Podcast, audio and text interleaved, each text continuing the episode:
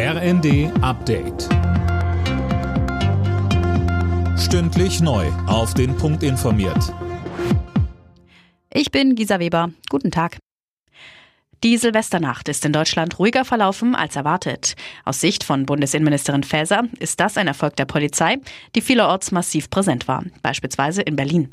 Ein starker Einsatz mit deutlich verstärkten Kräften und ein frühes Durchgreifen sind die richtigen Mittel gegen Krawalle und Gewalt, sagte die Innenministerin heute. Faeser zeigte sich zugleich empört über die neuerlichen Angriffe auf Einsatzkräfte in der Silvesternacht und forderte strafrechtliche Konsequenzen. Nach der leichten Entspannung über den Jahreswechsel droht den Hochwassergebieten im Nordwesten Deutschlands wieder eine Verschärfung der Lage. Der Deutsche Wetterdienst rechnet von heute Nacht an bis Donnerstag mit Dauerregen. Vor allem in Niedersachsen bleibt die Situation kritisch. Die FDP-Mitglieder haben sich dafür ausgesprochen, die Ampelkoalition mit SPD und Grünen fortzusetzen. Die Mehrheit ist allerdings knapp ausgefallen, hieß es aus der Parteizentrale. Nun werden die Parteigremien darüber beraten. Mehrere Landes- und Kommunalpolitiker hatten nach den Wahlpleiten in Bayern und Hessen gefordert, dass die FDP überdenken sollte, ob die Koalition noch zukunftsfähig ist. Viel mehr als ein Stimmungsbild ist das Ergebnis nicht. Weder Partei noch Bundesfraktion müssen sich an das Votum halten.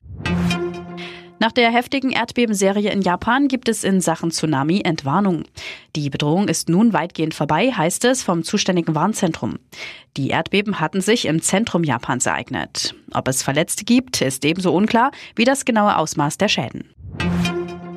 Bei der Vier-Schanzentournee läuft es für Andreas Wellinger weiter gut. Beim Neujahrsspring in Garmisch-Partenkirchen wurde er Dritter, hinter Tagessieger Ance aus Slowenien und dem Japaner Yoyo Kobayashi. In der Gesamtwertung bleibt Wellinger zur Halbzeit auf Platz 1. Zwei Springen Österreich stehen noch an. Wellinger sagte im ZDF. Es war ein sehr, sehr guter Start ins neue Jahr. Ich freue mich auf Innsbruck und Behofen. Ich hoffe, dass wir faire Wettkämpfe haben, dass dann wirklich der beste Skispringer gewinnt. Und von dem her würde ich sagen, Ausgangsposition ist sehr gut. Weitermachen. Alle Nachrichten auf rnd.de